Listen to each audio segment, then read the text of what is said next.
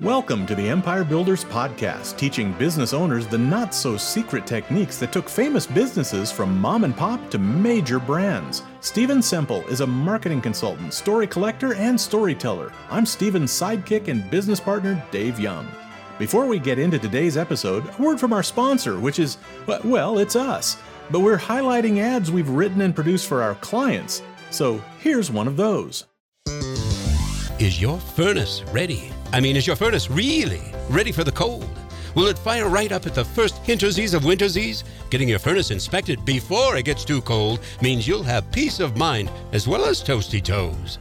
BWS Plumbing, Heating, and Air Conditioning can send over a very well qualified furnace inspector who will check all the checkable things and peer into the hidey holes where furnace problems may be lurking.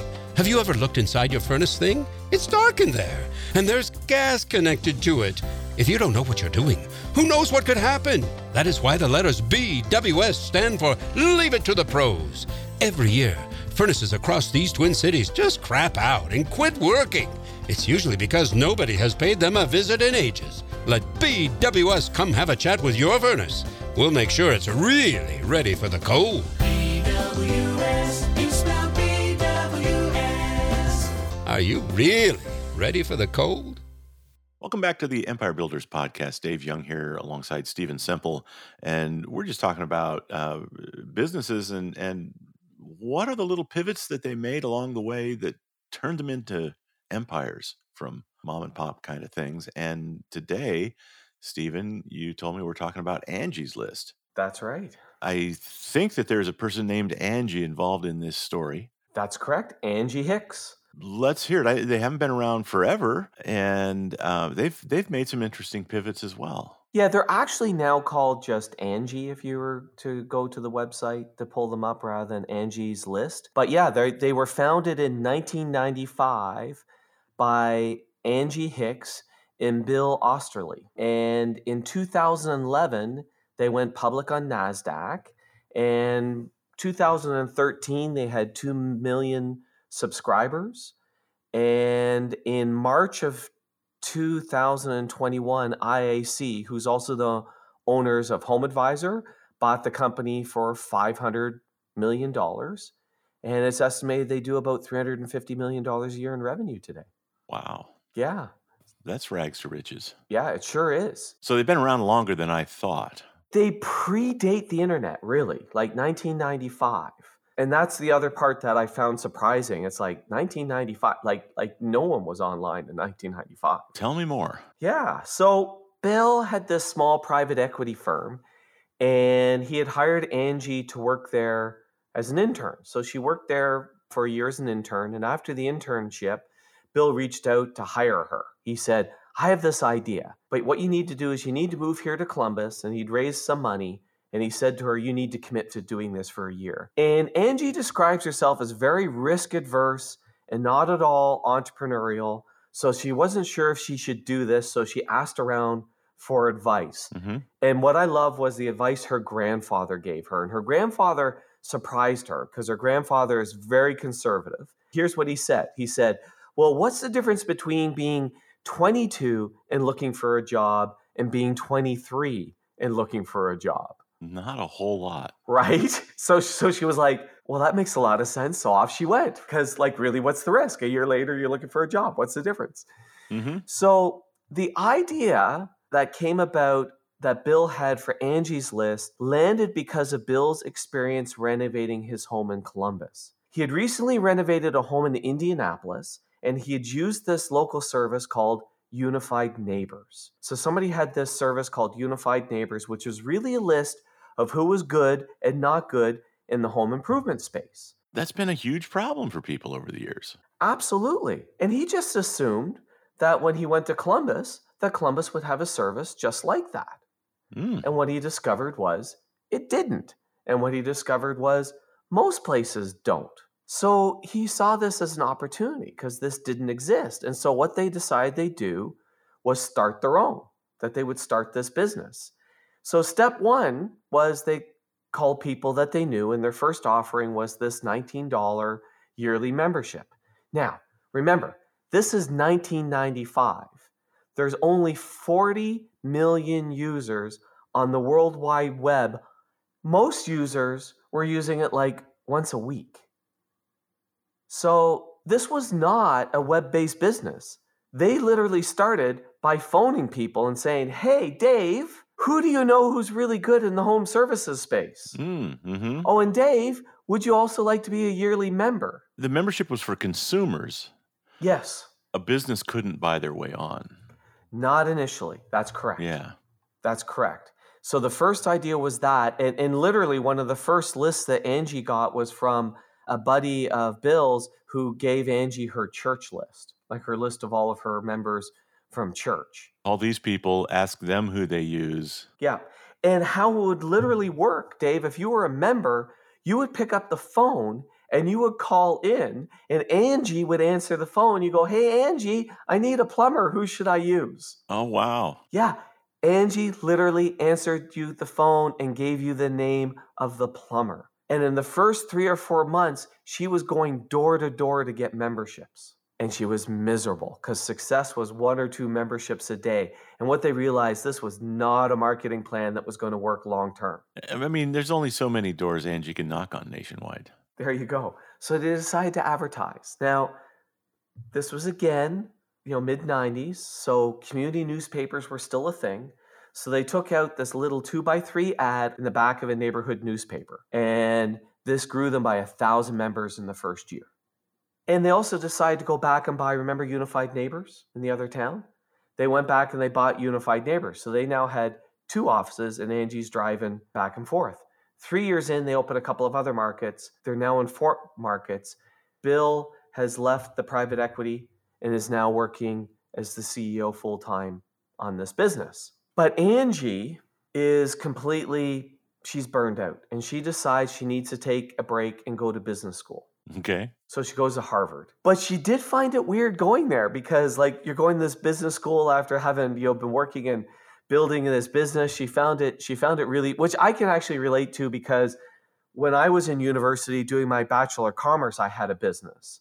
So I had Mm. this full-time business I was running and going to business school. And yeah, it is a little bit weird because there's certain things where you're like, yeah, it doesn't really work that way. But anyway, she does business school and after graduating, she's not completely convinced that she wants to return to, to Angie's list. So she interviews around and sees what's out there and decides, no, you know what? I want to do, I want to go back to Angie's list. So when she was gone, Bill had hired a CFO and they had built out this complete business plan. And so when she calls, they basically say, hey, we can't take you back. We can't afford you. And she basically says to Bill, screw you, I'm returning. I'm one of the founders of this business. I'm returning. So it's 1999, and they decide to go online because what they noticed was there was growth happening in this in, in the online space.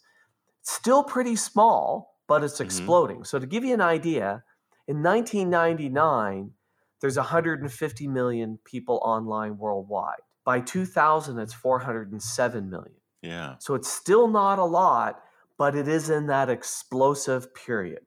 Yeah. And the first thing they do online was like what a lot of people did. It was really a brochure on a page.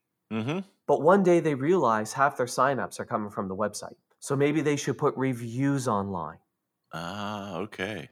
The idea was this community of trust really before the sharing economy. Like let's face how like 1999 they were being very early and innovative on this. And one of the things that they decided that they needed to mimic in terms of look and feel and touch was journalists, which meant it didn't even occur to them that reviews would be anonymous. There was no mm. such thing as an anonymous review. Reviews would be open. And not only that, the company you're reviewing would be allowed to respond Okay. because they wanted it to be have a journalistic feel. Because here's how Angie described it. When you think about home renovations, there's a high cost of failure in the decision. And it's at a time when you know the least about buying. Like in other words, high cost to being wrong here. I know nothing about construction. I'm spending a lot of money on it.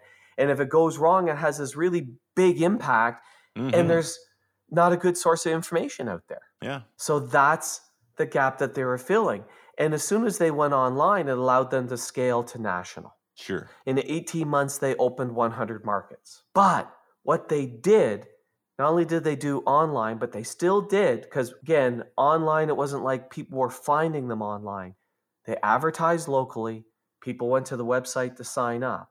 And what they did was they started with small markets before large markets because a small budget, as you and I know, Dave, a Mhm. small budget and a small market, you can move the needle. Yeah. So they would go small market, small market, and it didn't matter where the markets were because it was online. Small market, small market, small market, and then when they were had enough markets and they had a big enough marketing budget, they then went to the large markets. And I've always argued that if you had a national online business, this is what fascinated me about Angie's, is that if you had a national online business, the way to grow it would be advertise in small markets and then move from small market to small market. So they did exactly the thing that I've always argued would be the way that if I had an online business, I would be growing it. hmm Be advertising in these small markets. It all scales. It's not like you need brick and mortar in those small markets. You're just an online presence. Correct. So you don't have to open an office. You don't have to do all the things that you you would normally have to do to expand into a market. And and the thinking would be if if if you were brick and mortar, yeah, you've got to go where people are. Go to a mass market. And what you and I know, if you're going to a market like Toronto, to even just scratch the surface, you got to spend a million dollars. If you go to a town of 250,000 people, you can have a big impact, you know, with a 40, 50,000 dollar marketing budget. You've still got a, a critical mass of, of these home service providers that, Mhm. that you can review and, and rate. Absolutely. Stay tuned. We're going to wrap up this story and tell you how to apply this lesson to your business right after this. Nice one. Thanks. We should do this more often, man. I wish we could. And why can't we? It's my business. What about it? Thought everything was good. It was. Do I hear a butt in there? Sales have started to flatten, and we're down over last year. Oh. Can't figure it out. Tried a bunch of stuff. Putting in more time doesn't seem to make a difference. Yikes. It's frustrating. Have you spoken to Stephen? Who? The host from the podcast we just interrupted? No, Why not? I thought you were trying stuff. I am, but what's Stephen gonna do? He'll work with you for free. You mean that starter session thing? Yep. I don't know. What do you have to lose? Not much, I guess. So, you gonna book one? Yeah, why not? Where do I do it again? I think you can do it right from this podcast. Cool, thanks. You bet. We really should do this more often. Golf more or interrupt this podcast? Over to you, Dave. Book your starter session on this podcast's website. Just visit theempirebuilderspodcast.com and click on Get Started. Let's pick up our story where we left off, and trust me, you haven't missed a thing. So they did this whole idea of advertising, offline advertising, did small markets before they moved to big markets. But the original idea was built on their own need. It was built upon the frustration of Bill going, How come there's no list here of really good home services companies? But the other part I found that was interesting is even when they decided to model it out and put reviews on the site, it was journalists that they modeled Mm-hmm. which led to the decision of reviews can't be anonymous and people need to be able to respond to those reviews. It's been obviously wildly popular, and especially I think with consumers.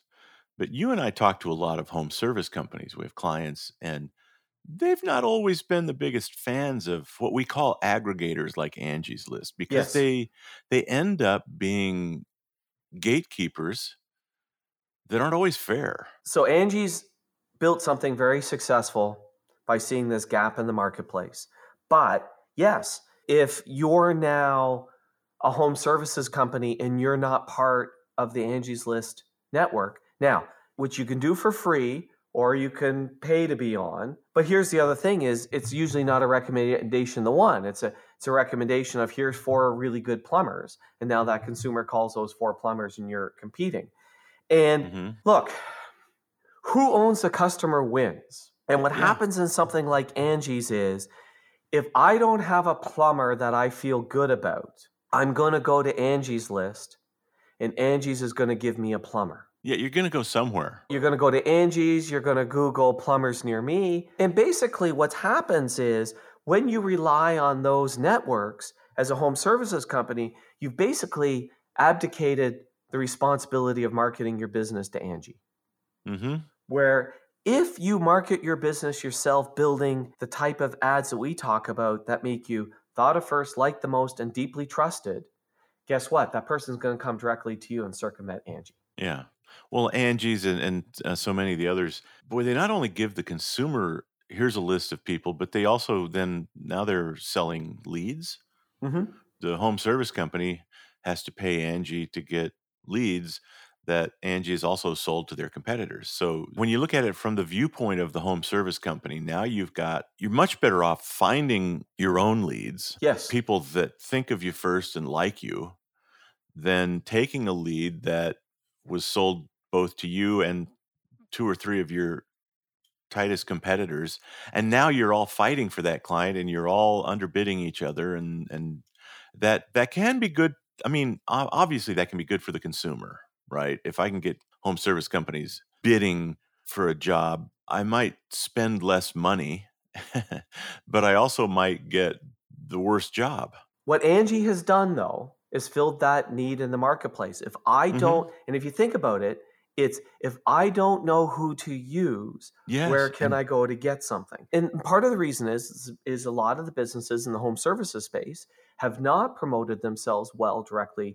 to the consumer and want to all rely, yeah if at all, want to. Re- eh, but as soon as you do that, it means you are now subject to this to being part of Angie and things along that lines. Now, here's what's also interesting about Angie is they are still continuing to advertise offline. They run national television commercials to attract those people to their site so that they can be the gatekeeper. Like Mhm. they want to be the gatekeeper to the home services business. And what you want to be if you're in the home services business, you don't that's not the best place to be. You actually want to control your destiny and market directly to the consumer. one of the most interesting lessons from this is probably not the one that Angie would intend for us to learn from it, but it's if you're going to build an online company, still nationwide, your best bet is to get on mass media so that you become known. And, and you're the Yeah. gatekeeper, right? The business model uh, is it's, it's almost like the service providers are, are actually looking at Angie to leverage their marketing budget for them Yes. right? So they've taken away control, but uh, yeah, you can probably get some business by joining Angie's list and letting them do their mass media and get customers, get people that have projects that you need to to do because you don't have the the resources to to do a mass media campaign in your city. And here's the secret edge that a company like Angie has, or any online business that wants to look at advertising offline. The secret edge that they have is what you and I both know, David, is not every media market is the same price. There's inexpensive media markets and there's expensive media markets. There's big media markets and there's small media markets. If you've got a small budget, what you can do is go, I'm going to the least expensive small media market Mm-hmm. because it doesn't matter where you do it. Or even if what you want to do is test the idea, is go to a small market so you can run the test with a small budget. Mm-hmm. And then and then once it works there, you just go to the next inexpensive small market and pick off those 20, 30 small inexpensive markets first. mm-hmm.